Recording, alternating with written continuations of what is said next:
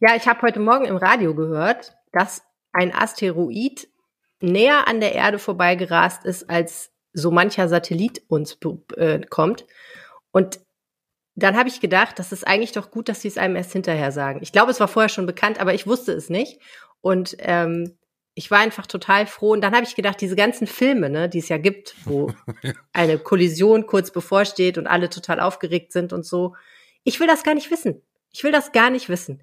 Ich möchte gerne, dass Leute, die sich damit auskennen und eventuell was tun können dagegen, dass die Erde zerstört wird, sich damit beschäftigen, gerne auch intensiv.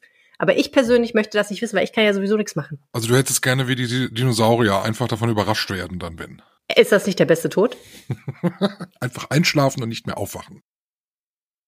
Also die Alternative, ne, dass du weißt, es sind noch 36 Stunden, dann brennt die ganze Welt und äh, du kannst aber gar nichts dagegen machen und dann versuchst du natürlich verzweifelt doch was dagegen zu machen.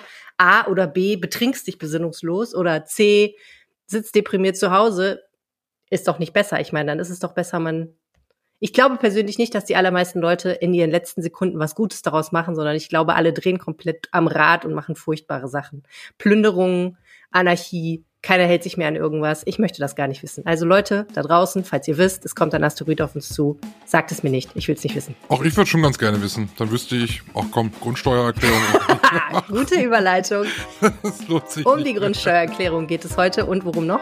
Außerdem um die umstrittenen Panzerlieferungen in die Ukraine und über etwas, äh, wo einem vielleicht sich der Magen etwas umdrehen könnte, Insekten im Essen. Das ist der Aufwach am Wochenende. Schön, dass ihr dabei seid. Mein Name ist Helene Pawlitzki.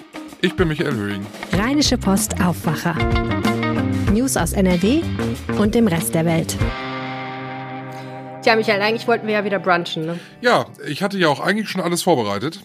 Ich äh, bleib jetzt hier ja, auf großen ich hatte auch große Essen, Pläne. Äh, sitzen, aber äh, ja, es geht leider nicht. Nee, es geht nicht äh, krankheitsbedingt. Ich habe ein kleines Kind zu Hause und dieses kleine Kind wird seit drei Wochen immer donnerstags krank. Ich weiß nicht wieso, aber drei Tage Kita schafft sie und danach äh, bleibt sie zu Hause. Was immer schön ist, weil am Donnerstag und am Freitag zeichne ich ja mindestens zwei Podcasts auf. Das hilft mir immer sehr. Äh, und also falls ihr im Hintergrund irgendwann ein kleines Kind hört, dann ist das meine Tochter und äh, ich kann es nicht verhindern. Ein großes Thema in der vergangenen Woche waren Panzer. Das ist richtig in die Ukraine oder liefern wir keine Panzer in die Ukraine? Mittlerweile wissen wir, wir liefern Panzer in die Ukraine. Ja, übrigens habe ich, ähm, wir waren ja ein bisschen im Zweifel, du und ich, ob wir dieses Thema machen oder ob wir lieber über das Brückenbaudesaster in Nordrhein-Westfalen reden. Äh, wo du warst im Zweifel. Ich na stimmt, du wolltest unbedingt die Panzer machen und ich habe dann mal ähm, unsere Nutzerinnen und Nutzer gefragt, äh, ob sie das eine Thema oder das andere besser finden und tatsächlich die Abstimmung lief unentschieden. Also mhm. es war nicht es war nicht zu ermitteln, welches Thema äh, besser wäre. Deswegen würde ich sagen, wir machen jetzt mal die Panzer. Du willst das ja auch so gerne, deswegen tun wir doch mal ja, Michael Höhing den Gefallen. Naja, wir redet gerne über Panzer, ne? Das stimmt schon. Aber ja. äh, was ich auf jeden Fall spannend fand, war, dass es eben wirklich eine 50-50-Entscheidung war. Wer übrigens mitreden will. Wir unterhalten uns gelegentlich mit unseren Hörerinnen und Hörern per WhatsApp. Ihr könnt das auch tun, indem ihr eine Nachricht schreibt an die Nummer 0160 80 80 844. Ihr müsst diese Nummer speichern und dann speichern wir eure Nummer und schicken euch gelegentlich Nachrichten, fragen euch nach Themen, nach Feedback. Ihr könnt uns natürlich auch jederzeit mit euren Themen kontaktieren. Ich sage die Nummer nochmal 0160 80 80 844. Wir freuen uns, wenn ihr mitmacht. Einfach eine WhatsApp. Am anderen Ende sitze ich, also es kommen auch eure Nachrichten nur bei mir an. So, und jetzt müssen wir über Panzer reden. Zum Beispiel auch sagen, genau, da könnt ihr zum Beispiel auch sagen, ob ihr eher für Panzerlieferungen in die Ukraine seid oder gegen. Ich meine, das wird vermutlich nichts mehr daran ändern, dass wir diese Panzer liefern. Ich bin ein bisschen durcheinander gekommen in der vergangenen Woche. Wer liefert jetzt eigentlich was und wann? Und das ist ja alles ziemlich kompliziert. Inzwischen geht's ja nicht mehr nur um Panzer aus Deutschland, ja. sondern eigentlich aus halb Europa und aus den USA. Ja. Und das hat ja alles mit allem zu tun. Also das erste, was ich im Zuge dieser Recherche gelernt habe, ist, dass der Leopard 2 oder der Leopard Panzer generell ein wahnsinniger Exportschlager ist. Ja. Also super beliebtes Teil.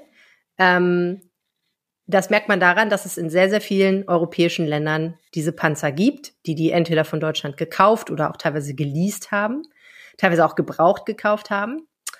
Äh, und es ist ja so, dass diese Länder nicht einfach sagen können, okay, wir haben hier Panzer, die brauchen wir gerade nicht und wir finden, sie sind in der Ukraine besser aufgehoben, deswegen liefern die wir die in die Ukraine, sondern in der Regel ist das so, dass Deutschland dann zustimmen muss. Zum Beispiel bei Polen ist das ja so. Deswegen ja die Frage, ob Deutschland Panzer liefert, tatsächlich ganz entscheidend war. Ähm, auch deswegen, weil es eben einen Patt mit den USA gab. Auch die USA haben gesagt, wir liefern nur Panzer, wenn alle Panzer liefern, insbesondere wenn Deutschland Panzer liefert. Und da hatten sich Deutschland und die USA, glaube ich, einfach miteinander verhakt. Also keiner wollte zuerst zucken, im Grunde genommen. Und es ist bis heute unklar, wer zuerst gezuckt hat. Also ähm, man kann das trefflich nachvollziehen an verschiedenen Medienberichten. Es ist ganz schwierig zu sagen, wie das jetzt genau hinter den Kulissen lief. Man merkt aber deutlich, dass es so ein diplomatisches Gehakel gab. Immer wieder wurde Druck ausgeübt. Die USA haben ganz oft gesagt, Deutschland muss jetzt mal Führungsstärke beweisen. Äh, Deutschland hat immer wieder gesagt, nein, wir machen das nur im Verbund. Aber es war halt ganz schwierig zu sagen, wer ist jetzt der Erste, der sagt, ich liefere Panzer. Und ähm, die USA haben dann auch immer argumentiert, dass unsere Panzer, nämlich die Abrams-Panzer, in der Ukraine überhaupt keinen Sinn machen, weil die nämlich anderes System haben, total schwierig zu warten wären für die Ukrainer und so weiter und so fort. Aber dann irgendwann wurde gesagt, na gut, wir schicken ein paar, nicht so viele, dann kann nämlich Deutschland auch endlich aus der Deckung kommen und liefern. Und mehr oder weniger so kam es dann auch. Und das Spannende ist jetzt, Deutschland liefert 14 ziemlich neue Panzer, was eine Überraschung ist, weil das wirklich so ein bisschen das Premium-Besteck ist, was wir noch so haben. Äh, es war so ein bisschen die Erwartung teilweise, dass Deutschland dann vielleicht irgendwelchen alten Schrott da auch hinschickt mal, um es mal ganz äh, platt zu sagen. Aber das machen wir nicht, sondern tatsächlich liefern wir 40 ganz gut äh, neu, neuere Generation, 14, Entschuldigung, liefern wir 14 Leopard 2 Panzer der neueren Generation. Das ist wichtig, da komme ich gleich noch zu. Spanien überlegt im Moment, ob es knapp 50 Panzer eines älteren Modells Leopard 2 liefern soll. Die sind aber ein bisschen kaputt, die müsste man erstmal reparieren.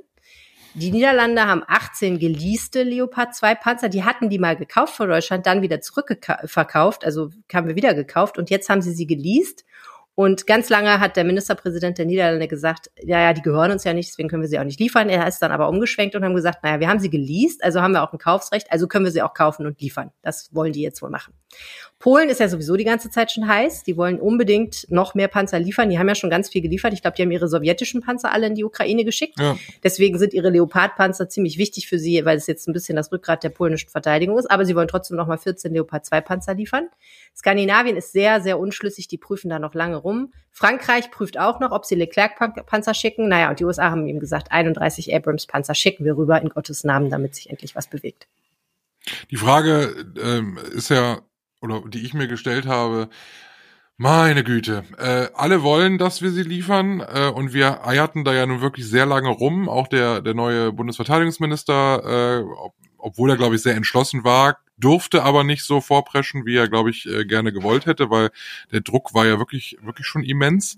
Äh, 14 Panzer, wenn man sich anguckt, Spanien schickt 50 kaputte, gut, aber es ist ja eine relativ kleine Zahl, die wir da jetzt erstmal hinschicken. Ich meine, wir haben ja auch nicht viel, ne? muss man ja auch mal dazu sagen. Also wir haben ja nicht Panzer wie Sand am Meer, aber äh, wir schicken jetzt 14 Stück und haben uns da aber ordentlich einen abgerungen und der und auch nur weil glaube ich der internationale Druck so, so riesig war Warum eigentlich? Also hat man da jetzt die Angst, dass, äh, ich meine, Putin hat ja jetzt schon gesagt, äh, wir sind jetzt eigentlich aktive Kriegspartei mit, mit dieser Entscheidung. Ähm, also warum, warum eiert man da so? Also gefühlt hätte ich jetzt gesagt, Frau Merkel hätte das hier schneller entschieden. Echt? ja, nicht? Hm, Oder meinst du, die hätte das noch mehr ausgesessen? Ja, also ja, ja, würde ich schon so einschätzen tatsächlich, ja also Angela Merkel war ja immer jemand, der geguckt hat, wo weht der Wind hin und wo bewegen sich die Dinge hin und keine Entscheidung getroffen hat, die sie nicht treffen musste. Das kann man ihr vorwerfen, das kann man aber auch gut finden, weil das eben bedeutet, dass man die Entscheidung erst dann trifft, wenn man, ähm, wenn man wirklich weiß, was für Konsequenzen hat die Entscheidung.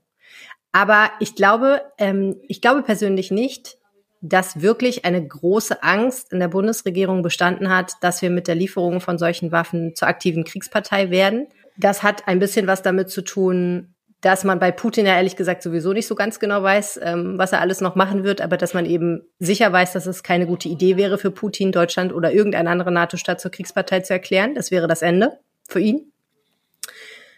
Früher oder später.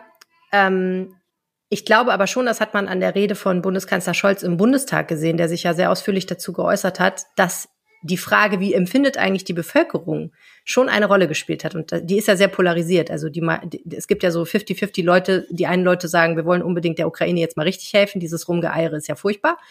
Und die andere Hälfte sagt, ich will auf keinen Fall, dass wir da schwere Waffen hinliefern, weil wir dann wirklich vielleicht reingezogen werden in diesen Konflikt. Und das hat man schon gemerkt, dass das für Scholz wichtig ist und dass er auch appelliert hat an die Bevölkerung, ihm dazu vertrauen. Da muss jetzt jeder selber entscheiden, ob er das tun will oder nicht.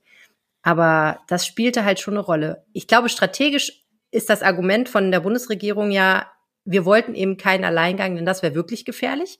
Also in dem Moment, wo einer vorprescht und sagt, wir liefern jetzt ganz viele Panzer und alle anderen können ja mitmachen oder nicht, ist uns egal, wir machen das auf jeden Fall, weil es das Richtige ist. Dann exponiert man sich ja tatsächlich. Und dann kann es natürlich tatsächlich sein, dass man ins Visier russischer Angriffe kommt. Das müssen ja keine kriegerischen Angriffe sein. Das können ja auch einfach Cyberattacken oder ähnliche Dinge sein. Aber die Russen haben ja einen breiten Köcher, wie sie bewiesen haben, an Dingen, die sie machen können, die uns richtig nerven. Ähm, und das muss man ja nicht provozieren. Das finde ich eigentlich auch richtig. Was man aber auch sagen muss, da hast du völlig recht, diese Panzer, die fehlen jetzt der Bundeswehr. Also de facto, ja. wir liefern 14 Bundeswehrpanzer, die sind jetzt weg. Und die werden ja auch nicht ja. so schnell nachbestellt, wie wir gelernt haben. Also so einfach ist es ja dann auch nicht. Das ist halt blöd. Da findet die Bundes findet die Bundeswehr auch richtig blöd, haben sie auch öffentlich gesagt. Dauert halt irgendwie zwei Jahre immer, bis da irgendwie was an Nachschub kommt, wenn man wenn man äh, Rüstungsmaterial bestellt. Wenn man es äh, bestellt. Der Witz ist ja, dass ganz oft die Sachen nicht mal bestellt werden. Also zum Beispiel haben wir Sturmgewehre an die Peschmerga geliefert, die haben wir bis heute nicht nachbestellt. Ja, ich, ich weiß es auch nicht warum. Also das, diese, diese Beschaffung bei der Bundeswehr, ich meine, da ist viel geredet worden ja auch in den letzten Tagen, ist eine Katastrophe. Weißt du, wer es auch nicht weiß? Boris Pistorius. Der wurde nämlich gefragt, ob er mal nachvollzogen hat, warum diese Nachbestellungen nicht passieren. Bis, passiert sie bisher und seine Antwort darauf war, ich schaue in die Zukunft, nicht in die Vergangenheit.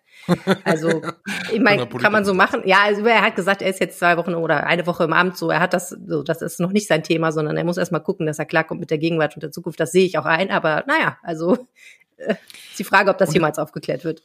Und jetzt würde man ja meinen, wunderbar, jetzt hat man sich also äh, jetzt dann durchgerungen, diese Lieferungen zu machen in den einzelnen Ländern und dann würde man sagen, gut, in anderthalb, zwei Wochen sind die da. Nein, es dauert an die drei Monate, bis diese Lieferung in der Ukraine ist, wo ich mich auch frage, was dauert denn da so lang? Müssen die erst noch, also wenn die doch in Ordnung sind, wenn die, also klar, in Spanien sind sie kaputt, aber wenn die deutschen 14 doch in Ordnung sind und einsatzbereit sind, warum sind die nicht schon viel früher da?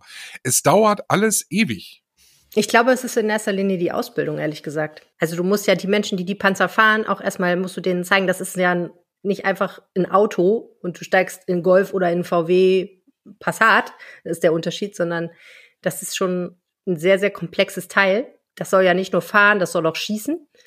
Das hat äh, komplexe Navigationssysteme, das hat sehr komplexe ähm, Ortungssysteme. Also das ist, glaube ich, nicht so easy, das zu lernen. Und ich glaube, es geht auch viel darum, dass du erstmal den Soldaten beibringen musst, wie man mit dem Ding umgeht. Weil ehrlich gesagt, das bringt ja auch nichts, dass du das Ding da in die Gegend stellst und keiner kann Ja, das fahren. ist schon richtig. Wenn man den Ukrainern glaubt, dann soll es aber doch schneller gehen, weil äh, sie brauchen die halt. Äh, es ist ja die Rede von einer großen Frühjahrsoffensive der, äh, des russischen Militärs. Da hat man ja ganz, ganz schlimme Befürchtungen, dass Russland da jetzt nochmal so richtig aufspielt. Und da sollten die halt dann da sein. Ne? Also die Frage ist halt jetzt nach einer solchen großen politischen Entscheidung weltweit, was hat das jetzt eigentlich für eine für Ausmaße für den Kriegsverlauf? Ne? Also bringen bringen diese Panzer wirklich jetzt dann den erhofften Erfolg? Oder ist es eigentlich nur jetzt eine Symbolpolitik? Wir helfen natürlich, wie wir können, aber eigentlich bringt es nichts. Also diese neueren Leopard 2 Panzer, die wir liefern aus Deutschland, die haben auf jeden Fall Zielkapazitäten, die über die Reichweite der russischen Panzer hin, hinausgehen. Das heißt, die können zielsicher über mehr Kilometer schießen als die russischen Panzer zurück. Und das ist natürlich offensichtlich ein Vorteil, ne? Wenn du aus sechs Kilometern Entfernung einen Panzer abschießen kannst, der erstmal auf vier Kilometer rankommen kann, damit er dich trifft, dann hast du natürlich wirklich äh, gute Karten. Ähm, Moskau sagt trotzdem, aber das muss ich ehrlich sagen, halte ich für weitgehend Kriegspropaganda, das wird alles überhaupt nichts bringen. Diese Panzer werden brennen, fertig aus. Ja. Ähm, ich glaube, jede Hilfe hilft, aber natürlich ist das nicht das Ende der Fahnenstange und es heißt nicht, dass mit diesen Panzern die Ukraine den Krieg gewinnt. Das glaube ich nicht. Das heißt, wir sprechen dann nächste Woche oder in ein paar Wochen dann über die nächsten Mittel, die wir schicken sollen? Wir sprechen da jetzt schon drüber. Ähm, äh, der ehemalige ukrainische Botschafter in Deutschland, Andrei Melnik, hat ja schon gesagt, äh, okay, cool, danke. Aber äh, was wäre denn mit Flugzeugen oder Schiffen oder U-Booten? Wir müssen ja unsere Küste verteidigen. Also es ist klar, dass es weitere Forderungen gibt. Ähm, und natürlich ist das auch das Argument der, der ähm, Politiker in Deutschland, die gegen diese Panzerlieferung waren, dass sie gesagt haben, das ist eine slippery slope, wenn wir einmal anfangen, irgendwas zu liefern, es wird immer mehr werden und irgendwann werden wir Bodentruppen schicken. Scholz sagt ganz deutlich, keine Bodentruppen, das machen wir nicht. Die CDU ist dafür, dass wir Flugzeuge schicken. Die FDP, insbesondere die äh, Verteidigungspolitikerin Marie-Agnes Strack-Zimmermann, die ja die erste war, die immer gesagt hat, schwere Waffen, schwere Waffen, schwere Waffen liefern, sagt also Panzer, okay, das finde ich gut. Aber Flugzeuge, das ist nochmal ein anderer Schnack. Äh, das Zitat lautet, wenn ein Panzer unter Umständen nicht richtig bedient wird, dann bleibt er stehen. Bei einem Flugzeug fällt es runter. Fand ich sehr hübsch. Ja, ähm, ja da, also kann sein, dass das das Problem ist. Also sie, sie hebt da letztendlich ab darauf, dass die Ausbildung dann noch schwieriger wäre, wenn man beispielsweise irgendwie Tornados oder sowas schickt. Aber ähm, die Diskussion wird auf jeden Fall weitergehen und der Krieg wird ja auch weitergehen. Ne? Also irgendwann werden wir uns entscheiden müssen. Man kann jetzt kritisieren, dass das alles so lange gedauert hat, oder man kann sagen, es ist eine wohl es ist eine wohlabgewogene Entscheidung. Ähm, es wird nicht schneller gehen. Diese Entscheidungen werden nicht schneller fallen. Vielleicht ein bisschen schneller, aber trotzdem wird es weiter diese Diskussion geben. Und ich ehrlich gesagt finde das gut, weil ich würde das nicht wollen, dass das einfach mal so aus der Lamming passiert, aus der Hüfte geschossen sozusagen wird. Wir kommen zu typisch deutschen weltlichen Problemen. Dein Problem. Stimmt. Du bist Mieterin, ich bin Hausbesitzer und uns unterscheidet in diesen Tagen die Grundsteuererklärung, über die wir hier schon so häufig gesprochen haben. Das ist richtig. Und in der Themendiskussion, auch äh, ähnlich wie bei den Panzern, äh, ist es da immer ganz gut zu sehen. Helene findet es furchtbar langweilig, das Thema eigentlich, äh, weil sie sie überhaupt nicht betrifft. Und für mich als Hausbesitzer ist es halt so ein nerviges Thema auch, aber es ist halt wichtig und äh, Grundsteuererklärung. Ich muss aber ich zugeben, weiß, ich habe das Thema ist mir ans Herz gewachsen. Tatsächlich. Ein bisschen. Ich fand das dann doch faszinierend, was unser Kollege Rainer Löss aufgeschrieben hat, weil das in seiner Verwirrtheit, also der, der Text war nicht verwirrt, aber die Tatsachen an sich waren verwirrend, einfach entzückend ist. Es ist so deutsch, wie es in Deutsch sein kann. Absolut. Wir können das ja mal kurz noch mal zusammenfassen für alle, die nicht mehr so genau wissen, was das nochmal war. Also, es gibt ein, äh, es gibt ein Grundsteuerverfahren, ähm, das richtet sich ähm, an alle, die halt ein Grundstück besitzen in Deutschland. Ähm, die zahlen ja Grundsteuer darauf und die Grundlage der Grundsteuer, die wir da aktuell zahlen, äh, sind Zahlen ähm, unterschiedlichen Ost und West. Ich glaube, im, im Osten sind es Zahlen von 1935, im Westen sind es Zahlen von 1967, die dazu Grundlage gelegt werden, dass wir diese Grundsteuer bezahlen. Und irgendwann hatte da mal jemand geklagt und das Bundesverfassungsgericht hat gesagt, ja, das stimmt, das ist alles irgendwie komisch mit der Grundsteuer in Deutschland, wir müssen das mal neu machen.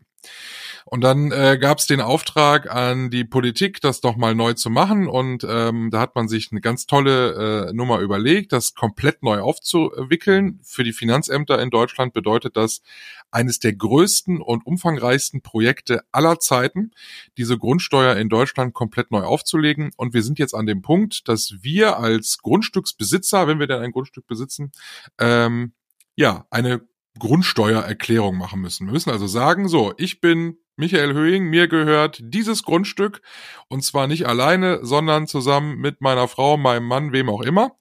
Und ähm, das muss man halt machen mit ein paar Zahlen und wegschicken und dann berechnet das Finanzamt die neue Grundsteuer und die zahlen wir ab 2025. Also es dauert auch noch zwei Jahre, bis das dann irgendwann mal zum Tragen kommt. So.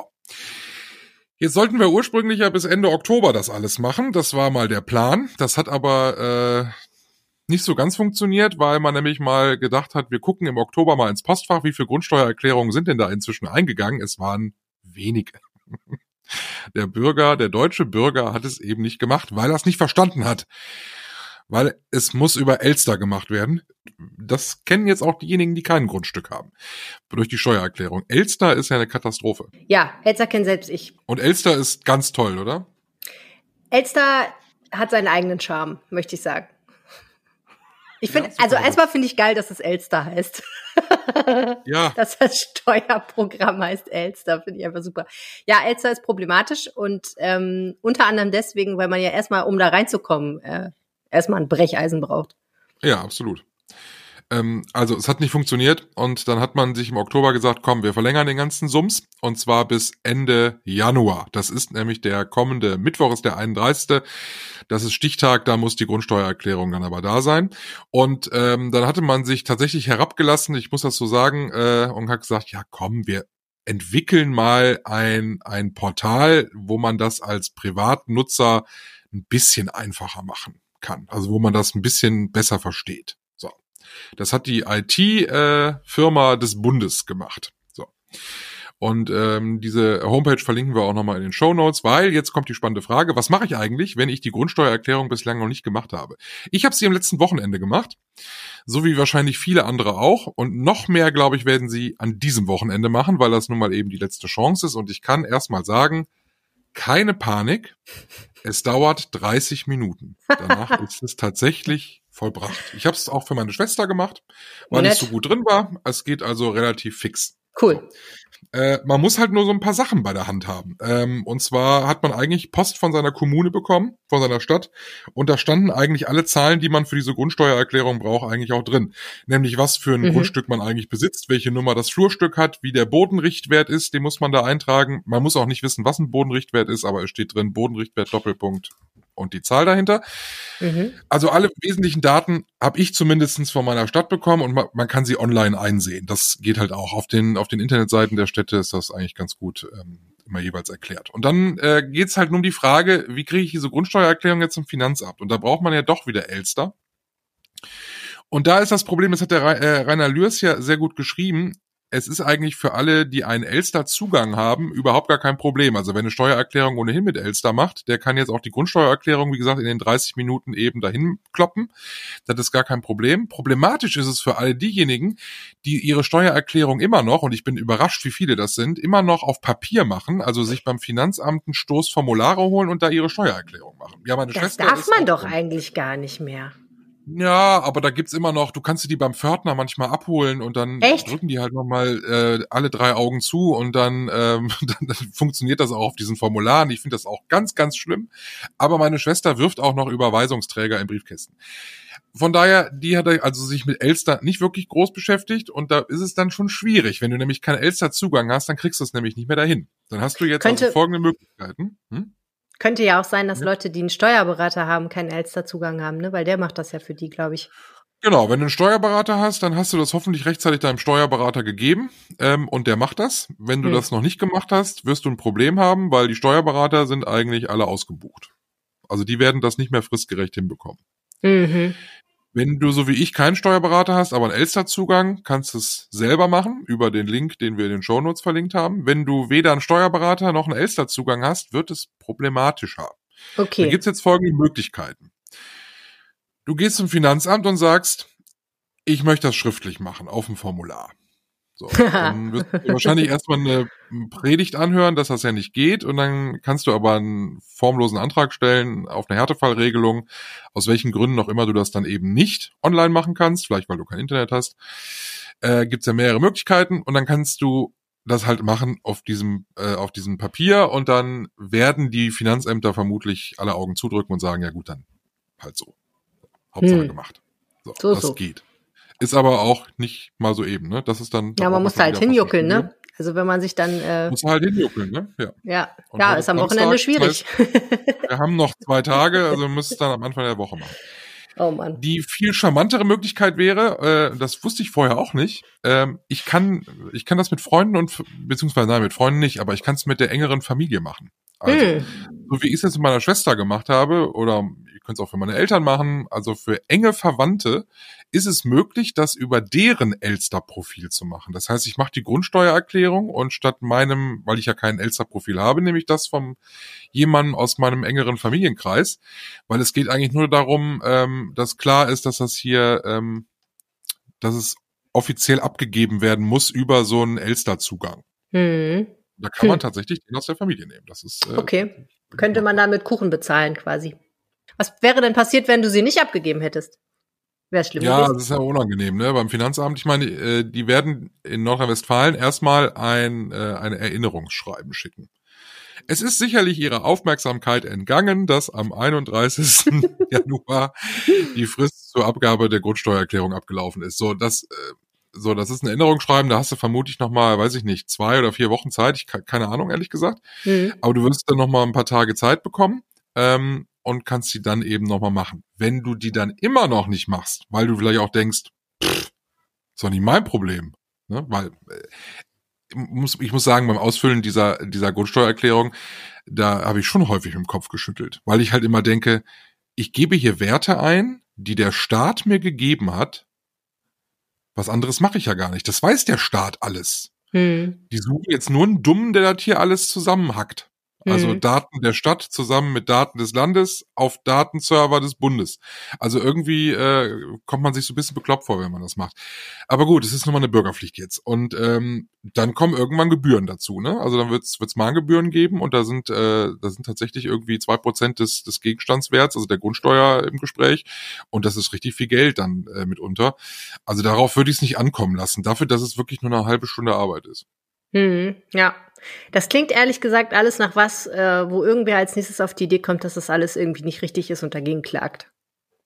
Gibt's ja bereits, und zum Beispiel ähm, der Grundeigentümerverein Haus und Grund ähm, überlegen ja, ob sie das, ob sie dagegen klagen sollen. Und es gibt auch ähm, Juraprofessoren, äh, zum Beispiel von der Uni Augsburg, die sagen, also wenn, wenn sie den, wenn sie den Bescheid der neuen Grundsteuer bekommen, dann klagen sie mal dagegen weil viele der Meinung sind, dass das, so wie das jetzt aktuell läuft, äh, sowieso verfassungswidrig ist. Schwierig. Ja, ja. Also ich würde aber nicht drauf ankommen lassen. Also ich würde jetzt nicht sagen, oh, da wollen mehrere Leute klagen, ich lasse das mal, vielleicht muss ich die am Ende doch nicht machen. Also ja, diese halbe Stunde würde ich tatsächlich investieren, das wäre mir zu riskant und zu teuer. Okay, dann. also Arschbacken zusammenkneifen und los. Einfach mal machen und dann ist es auch schnell vorbei. Und hoffentlich müssen wir dann nicht wieder über das Thema reden. ist doch es gut. ist ein ganz unappetitliches Thema, finde ich. Echt? Was du da heute noch mitgebracht hast, ähm, Insekten im Essen. Ja, es gibt dafür, es gibt zwei ausgezeichnete Wikipedia-Artikel, die ich jedem empfehlen möchte, der sich mit dem Thema beschäftigen möchte. Der eine heißt Speiseinsekten und der andere heißt Anthropoentomophagie. Das bedeutet Entomophagie. Entomophagie ist das Essen von Insekten und Anthropoentomophagie ist das Essen von Insekten durch Menschen. Und daran kann man schon gut erkennen, dass es äh, diesen Namen gibt, dass das Ganze nicht ganz gewöhnlich ist, zumindest im europäischen Kulturraum. In ungefähr allen anderen Teilen der Welt werden Insekten gegessen. Im europäischen bzw. nordamerikanischen Bereich not so much. Und ja. äh, man nennt das ein sogenanntes Speisetabu. Wir finden es deswegen auch tatsächlich eklig. Also es ist wahrscheinlich so, anthropologisch betrachtet, dass weil wir keine Insekten essen, und dafür gibt es auch wieder Gründe, warum wir das nicht tun, finden wir es eklig, sie zu essen. Es ist halt immer so, es ist ja auch so bei so, ich mal, keiner will jetzt Fliegen essen, ne? Aber wenn wir so Fliegen sehen, dann denken wir ja direkt, wo die schon überall gesessen hat. Das ist halt so, bei Insekten hat man immer so ein bisschen die Sorge, dass die auf Kothaufen Dass sie im Dreck gesessen haben. Ja, was ja natürlich überhaupt nicht stimmt bei den Insekten, die man essen kann. Die sind ja gezüchtet und werden unter total klinischen Bedingungen hergestellt, muss man ja sagen, und essen dann auch selber nichts mehr 24 Stunden vor ihrem Tod, damit ihr Darm wiederum leer ist. Also da passiert eigentlich nicht fürchterlich viel. Ähm, ich habe die Erklärung gelesen, dass es einfach in Europa gar nicht so fürchterlich viele Insekten gibt, die man in freier Wildbahn essen würde. Also im tropischen Bereich zum Beispiel gibt's ja einfach schwarmweise riesige Insekten, die man essen kann und fangen kann, was nämlich einfach ist. Äh, in unseren Breitengraden ist das einfach nicht so sinnvoll, sich auf die Jagd nach Insekten zu machen, weil du ziemlich lange jagen müsstest, um eine Portion zusammenzukriegen, die dich satt macht. Und deswegen essen wir die eben nicht und deswegen finden wir es eben auch eklig. Ähm, der Grund, warum wir jetzt darüber sprechen, ist, dass es seit Anfang Januar zwei weitere Insekten gibt, muss man sagen, die man in der Europäischen Union verwenden darf, um Lebensmittel herzustellen. Es gab schon zwei vorher, nämlich äh, die Mehlwürmer und die europäische Wanderheuschrecke. Und jetzt sind die Hausgrille und der äh, charmant benamste Getreideschimmelkäfer dazugekommen, die eben in verschiedenen Darreichungsformen in alles Mögliche gemischt werden können. Brot, Kuchen, Proteinshakes, what have you. Also alles Mögliche. Aber dann in der Regel dann so, dass man es fast schon gar nicht mehr mitkriegt, dass sie oder gar nicht mehr mitkriegt, dass die, dass die da drin sind. Sie ja. müssen aber gekennzeichnet sein. Also es muss, muss dann draufstehen, dass die da drin sind. Genau, also ähm, es muss auf der Packung stehen, ähm, nicht extra vorne drauf Achtung mit Insekten oder so, aber in der ähm, Liste der Zutaten muss eben drinstehen, dass die da drauf muss draufstehen, dass sie da drin sind und zwar auch deswegen, weil die allergische Reaktionen hervorrufen können. Also insbesondere Leute, die zu tun haben mit Schalentierallergien, weil eben auch Insekten sind ja, äh, man kann sich das so vorstellen, wenn du jetzt einen Schrimp und eine Kakerlake nebeneinander hältst, dann siehst du ja schon Ähnlichkeiten. Da gibt es tatsächlich auch allergische Ähnlichkeiten. Was übrigens auch interessant ist, ne? Ich meine, wir essen ja Unterwasserinsekten praktisch. Wir essen ja gerne ja. Schalentiere und so, Krustentiere.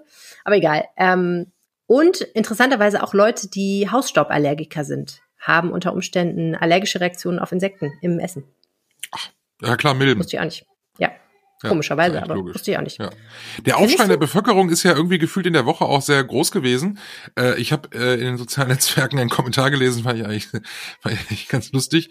Ich wünsche allen Unternehmen, die Insekten in Lebensmittel mischen, eine schnelle Insolvenz.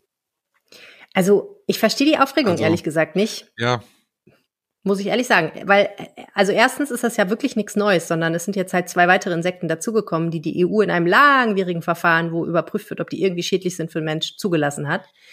Ähm, ich glaube, der CSU-Politiker Hubert Aiwanger hat so ein bisschen den Vogel abgeschossen, weil er nämlich mehr oder weniger unterstellt hat, dass die Veganer quasi die Weltherrschaft an sich reißen wollen und irgendwie äh, Insekten jetzt in Essen sind, damit die Veganer ihre Proteinnahrung hochhalten können und so. Aber Veganer essen ja gar keine Insekten. Das nee. sind ja auch Tiere.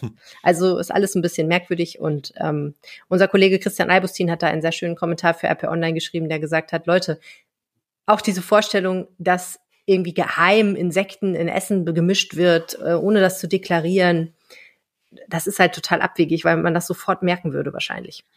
Heißt aber, wenn man das nicht möchte, äh, wofür es ja auch Gründe gibt, ähm, man muss sich diese Zutatenliste ganz gut äh, angucken, weil es ist nicht so, dass da jetzt riesengroß draufsteht, mit Insekten zubereitet, sondern man muss dann schon in die Zutatenliste schauen. Ja, das kann man auch daran erkennen, dass es ja schon sehr lange Insekten in Zutaten gibt. Nämlich zum Beispiel gibt es einen Farbstoff namens äh, rotes Kamin E120, ja. der aus Schildläusen hergestellt wird. Und das Zeug ist in ganz vielen Produkten drin, die es jetzt schon lange im Supermarkt gibt und bei denen, glaube ich, keiner vermutet hätte, dass da sowas drin ist. Zum Beispiel im Ermann Obstgarten Erdbeere, im schönen Joghurt, der ist gut und gefärbt. in M&M's, glaube ich, ne? Ja, in M&M's Crisp und äh, in Müller Milch Kirsch Banane zum Beispiel in Mentos, in Trolleys saure Glühwürmchen ist das Zeug drin, also äh, relativ viel. Und dann gibt es noch ein anderes Zeug, das heißt Shellac äh, E904. Das wird aus der Gummilackschildlaus hergestellt und das überzieht zum Beispiel Kinder-Schokobons. Dieser irgendwie leicht glänzende Belag, den so ein Schokobon hat, das ist Schildlaus, Baby. Ja, Wusstest du es? Hätten sie es gewusst? Ja, ich nicht. Ich wusste, ich wusste es. Echt? Ich, ich vergesse es zwischendurch mal, vor allem wenn ich welche esse.